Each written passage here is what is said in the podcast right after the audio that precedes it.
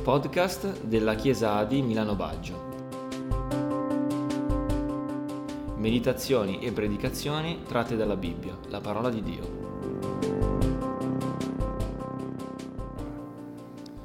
E Gesù nel Vangelo di Matteo, capitolo 11, nei versi da 2 a 6, è il protagonista del messaggio di questa sera. C'è anche Giovanni il Battista che viene chiamato in causa, un po' parleremo anche di lui.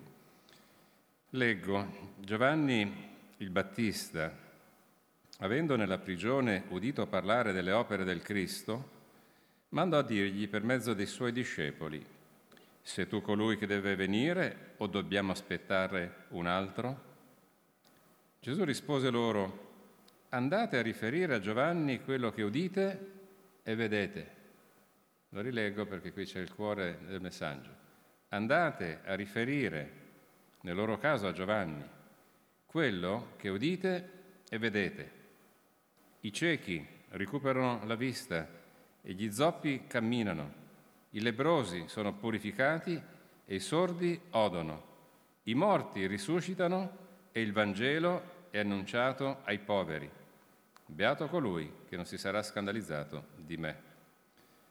Negli Atti degli Apostoli, leggiamo nel capitolo 9, i versi da 32 a 35.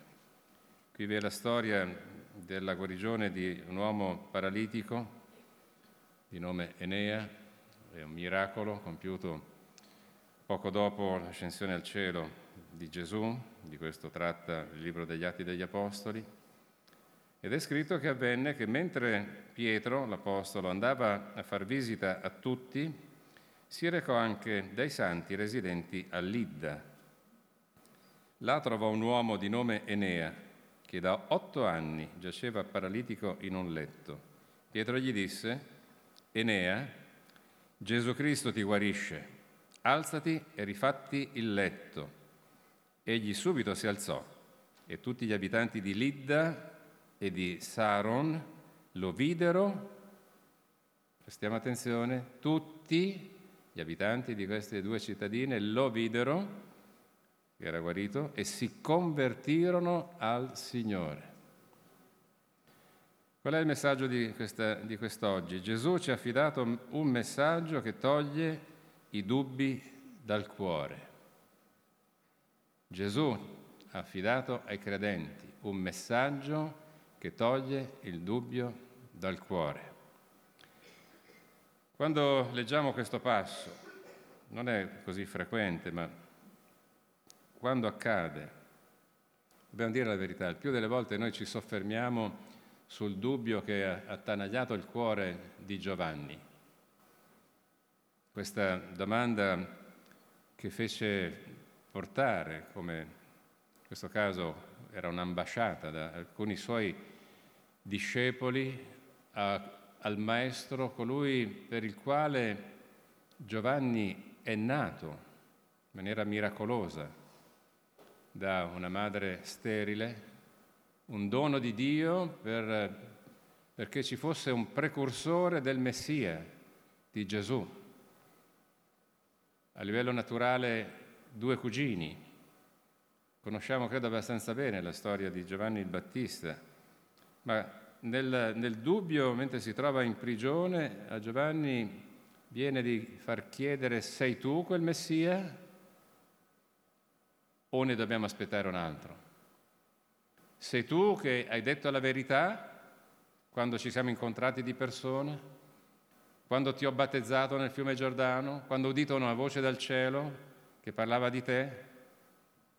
Oppure non ho capito, oppure tu ti sei espresso male, oppure tu non hai detto la verità. Tanti elementi che appartengono al dubbio. Ricordiamo comunque perché di tutto questo, perché era in prigione. C'era il governatore di quel tempo, Erode Antipa, degno figlio di suo padre, Erode il Grande, ricordate colui che fece uccidere tutti i neonati, i bambini piccoli al tempo della nascita di Gesù. Lui era il figlio e questo uomo si era tenuto, si era preso la moglie di suo fratello, non, non era una vedova, c'era suo fratello da qualche parte e lui si è preso Erodiana, per sua concubina. E questa realtà non, non fu taciuta da Giovanni. E quando Giovanni accusava Erode di tutto questo, lo portò ad essere arrestato, incatenato e gettato in una prigione. Essere gettato in una prigione perché hai rubato, perché hai ucciso, ha un senso, lo puoi accettare, ma essere gettati in una prigione per la causa del Vangelo e soprattutto per essere stato fedele a quello che Cristo ti ha chiesto di fare e Dio il Padre ancora prima, non è la stessa cosa. Ed è qui che nacque il dubbio. Noi conosciamo la storia come andrà a finire. Per un capriccio della figlia di Erodiana a una festa, questa ragazza chiederà al governatore, al tetrarca Erode, la testa su un piatto di Giovanni il Battista e testè, Erode mandò delle guardie in prigione, tagliarono la testa a Giovanni il Battista e la portarono su un piatto.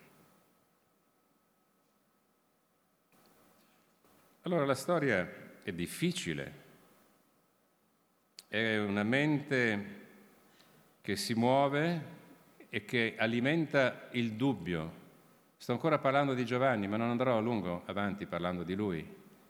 È un, un esempio per noi tutto questo. Per mettere in dubbio, se ci fermiamo su questo, per quasi puntare il dito contro Giovanni, per dire ma come hai fatto a cadere così in basso proprio tu? Non abbiamo capito qual è il messaggio che vi è dietro.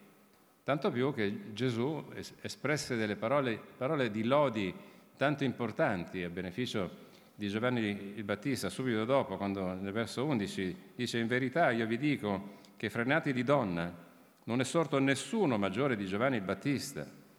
Eppure, e questo va chiarito, il più piccolo del regno, nel regno dei cieli è più grande di lui, il più grande di un'epoca che si sta concludendo, l'ultimo dei profeti dell'Antico Testamento. Ci sarà una nuova epoca una nuova era, una nuova dispensazione che sarà inaugurata sulla croce da Cristo Gesù e lui interviene per precisare la grande differenza che vi sarà tra coloro che sono operatori per mezzo della legge, che viene da Mosè e, e, a Mosè tramite Dio, e coloro che opereranno nel nome di Gesù Cristo per mezzo della grazia. Ma comunque attribuisce a lui questo ruolo di importanza rilevante. Ma dobbiamo abbandonare un momento adesso tutto questo e richiamare la nostra attenzione sulla risposta che Gesù darà di fronte al dubbio di Giovanni, che può essere il nostro dubbio e ancora di più può essere il dubbio di qualcuno al quale stiamo parlando della fede e che di fronte alle incognite della vita che prendono il cuore, davanti all'immaginare un'immediata risposta da parte di Gesù, perché noi abbiamo detto Guarda che Gesù può intervenire nella tua vita, guarda che Gesù ti può guarire e ancora non vede queste risposte. Poter avere dei dubbi. E allora la risposta di Gesù per noi, che dobbiamo subentrare da questo momento in avanti in questo messaggio, come destinatari, come attori di tutto questo, è questo andate a riferire a Giovanni quello che udite e vedete. Andiamo a riferire ai nostri amici quello che noi stessi abbiamo udito e abbiamo visto e facciamo in modo che questi nostri amici, conoscenti, parenti, presi dal dubbio, possano venire laddove possano udire e vedere la manifestazione di Dio in mezzo a noi, perché Gesù ci ha affidato il Vangelo. Il Vangelo non l'ha tenuto per sé, non, non, non ha eh, esaurito il suo corso con la salita al cielo di Gesù, lo ha affidato a degli uomini, a dei discepoli, a delle donne anche, per permettere la, la continuità nel tempo, fino a quando egli tornerà, dell'annuncio e della predicazione della buona notizia del, del Vangelo. E di fatto, di fronte a questa affermazione, Gesù ci ha affidato il Vangelo, noi ci troviamo come credenti in questo momento esattamente come rappresentanti di Gesù, avendo da lui ricevuto il Vangelo, e ci troviamo esattamente come quei discepoli che andranno da Giovanni il Battista a, portare la risposta di Gesù, Vi rendete conto? Un doppio ruolo che noi riceviamo. Ma cosa rispondiamo?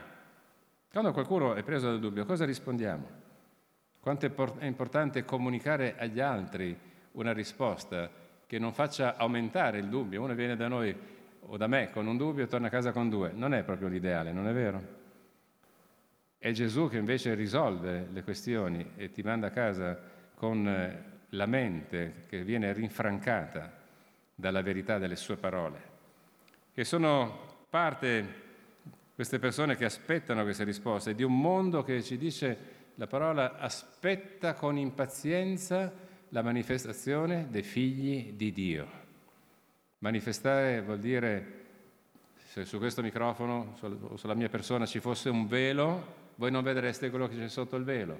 Manifestare vuol dire togliere, rivelare, vuol dire togliere questo velo e vedere quello che c'è sotto, ovvero uomini e donne nella società di oggi presenti in mezzo alla gente che siano portatori e portatrici del messaggio del Vangelo in maniera visibile agli altri, che nel momento in cui non, non dovessero sapere che pesci pigliare, a chi rivolgersi, sanno che magari nell'ufficio accanto, nel medesimo ufficio, nella stessa scuola o nel negozio di, del panettiere c'è un credente, c'è una credente alla quale rivolgere la domanda e a noi sarà dovuta una risposta che tolga di mezzo quei dubbi.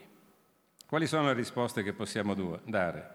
Ognuno può dare quello che ha, può proporre quello che ha, può offrire quello che ha, non è vero? Possiamo dare quello che non abbiamo? in relazione alle cose di Dio in particolare. È cosa del nostro tempo. È probabile che qualcuno nel parlare de- della fede proponga le-, le bellezze di un locale di culto, per esempio, come ai tempi di Gesù. Hai visto che belle pietre, maestro? Guarda che belle pietre. Gesù dice non ne rimarrà in piedi neanche una. E così è stato, non è così? Qualcuno pro- proporrà la varietà della liturgia, ma Gesù ci manda a dare un'altra risposta. È una risposta che si trova un po' articolata in due parti, che sono, rappresentano il fondamento della nostra fede. Guardate che il fondamento della nostra fede non cambierà mai. Il nostro fondamento si chiama Cristo Gesù, lo sappiamo, ma si tratta anche di considerare questo udire e vedere le cose che Dio fa e le cose che Dio dice. Questo è il fondamento al quale siamo rimandati. Con Gesù potevano dire e vedere che cosa? L'abbiamo letto all'inizio, ciechi che recuperavano la vista, zoppi che camminavano, lebrosi purificati, sordi che udivano, morti che risuscitavano. La parte pratica della predicazione del Vangelo. Con Gesù questa era normalità. E aggiunge anche l'altra parte, il Vangelo è annunciato ai poveri. I poveri non sono i nulla tenenti, sono quei poveri che hanno bisogno, si sentono poveri perché hanno bisogno di quel Vangelo hanno bisogno di questa predicazione della buona notizia, del messaggio della salvezza che contiene il Vangelo, perché il Vangelo non è soltanto la parte della bontà, ma il Vangelo è quello che poi Paolo l'Apostolo dichiarerà in, con queste parole, il salario del peccato è la morte. Brutta cosa, il peccato, e la morte ancora di più, ma il dono di Dio è la vita eterna in Cristo Gesù, nostro Signore. Questa è la buona notizia, detta con altre parole. Ora questa notizia è quella di cui tutti abbiamo bisogno, ne abbiamo bisogno ancora noi, che crediamo magari da qualche anno, tanto più ne hanno bisogno altri che si stanno avvicinando alla fede o che conoscono quasi nulla della fede. Cristo stesso è questa offerta di Dio, ma Cristo con la parola ha fatto tante cose, ma ha accompagnato la, il suo parlare con la potenza di cui il Padre l'aveva investito. Questo riguarda Gesù, Abbiamo letto questo passo nel libro degli Atti, la stessa identica cosa, riguardava, seppure su misure differenti, le persone che, che, Gesù si era scelti come discepoli, altri che si erano aggiunti credendo nella parola degli apostoli e dei discepoli, come l'apostolo Pietro. E sono ben lieto di considerare questa guarigione di questo paralitico da otto anni, che non è stato guarito da Pietro. Enea Gesù Cristo ti guarisce. Ma dove, da dove gli è venuta questa affermazione? Noi diremmo, sii guarito nel nome di Gesù. Se Dio vuole, Gesù, e nel nome di Gesù sarai guarito. ma la potenza della fede ti porta a dire, Enea, Gesù Cristo ti guarisce. Cioè vuol dire che Dio ha ispirato nel cuore a Pietro, dillo, fallo, perché io darò seguito alle tue parole di fede. Tant'è vero che quando sarà guarito non diranno che è stato guarito da Pietro, ma è stato guarito dal Signore. E due cittadine intere credettero a conferma che queste sono le realtà di cui l'umanità ha bisogno, i segni, prodigi e miracoli di cui l'umanità ha bisogno per capire che dove queste cose avvengono c'è il Signore. Venite, venite, lo diciamo agli altri, vedete e ascoltate perché in mezzo a noi c'è il Signore che opera. Coloro che periscono per mancanza di conoscenza non hanno bisogno di essere abbagliati dalle realtà esteriori presentate nella migliore dei modi. L'anima ha bisogno di altro, gli occhi si accontentano di qualcosa di differente, ma l'anima, lo spirito che c'è dentro di noi, ha bisogno di altro, ha bisogno che in profondità, tanto è profondo il nostro essere, ci sia la capacità di giungere per mezzo di una predicazione della parola che sia spirituale o di una testimonianza guidata dallo Spirito di Dio per raccontare ad altri cosa il Signore ha fatto per noi. Non ha fatto solo miracoli, ma il primo miracolo, che è quello che forse trascuriamo di più, è che il Signore ha cambiato la nostra vita salvando la, il destino della nostra anima per l'eternità. E cosa è successo dopo? Anche quello fa parte del racconto che noi possiamo fare. E in particolare qui è il messaggio di oggi. Hanno bisogno di essere liberati dal dubbio. E chi ha orecchie per udire, oda questa parola.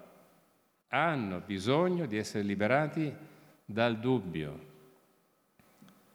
Fratelli e sorelle, io ringrazio il Signore e credo di poter affermare quanto voi potrete confermare, che apparteniamo a una realtà cristiana, evangelica, nella quale questo lo possiamo dire, venite ascoltate, udite e vedete quello che Dio fa per mezzo della buona notizia e anche per mezzo di interventi sovrannaturali con potenti operazioni.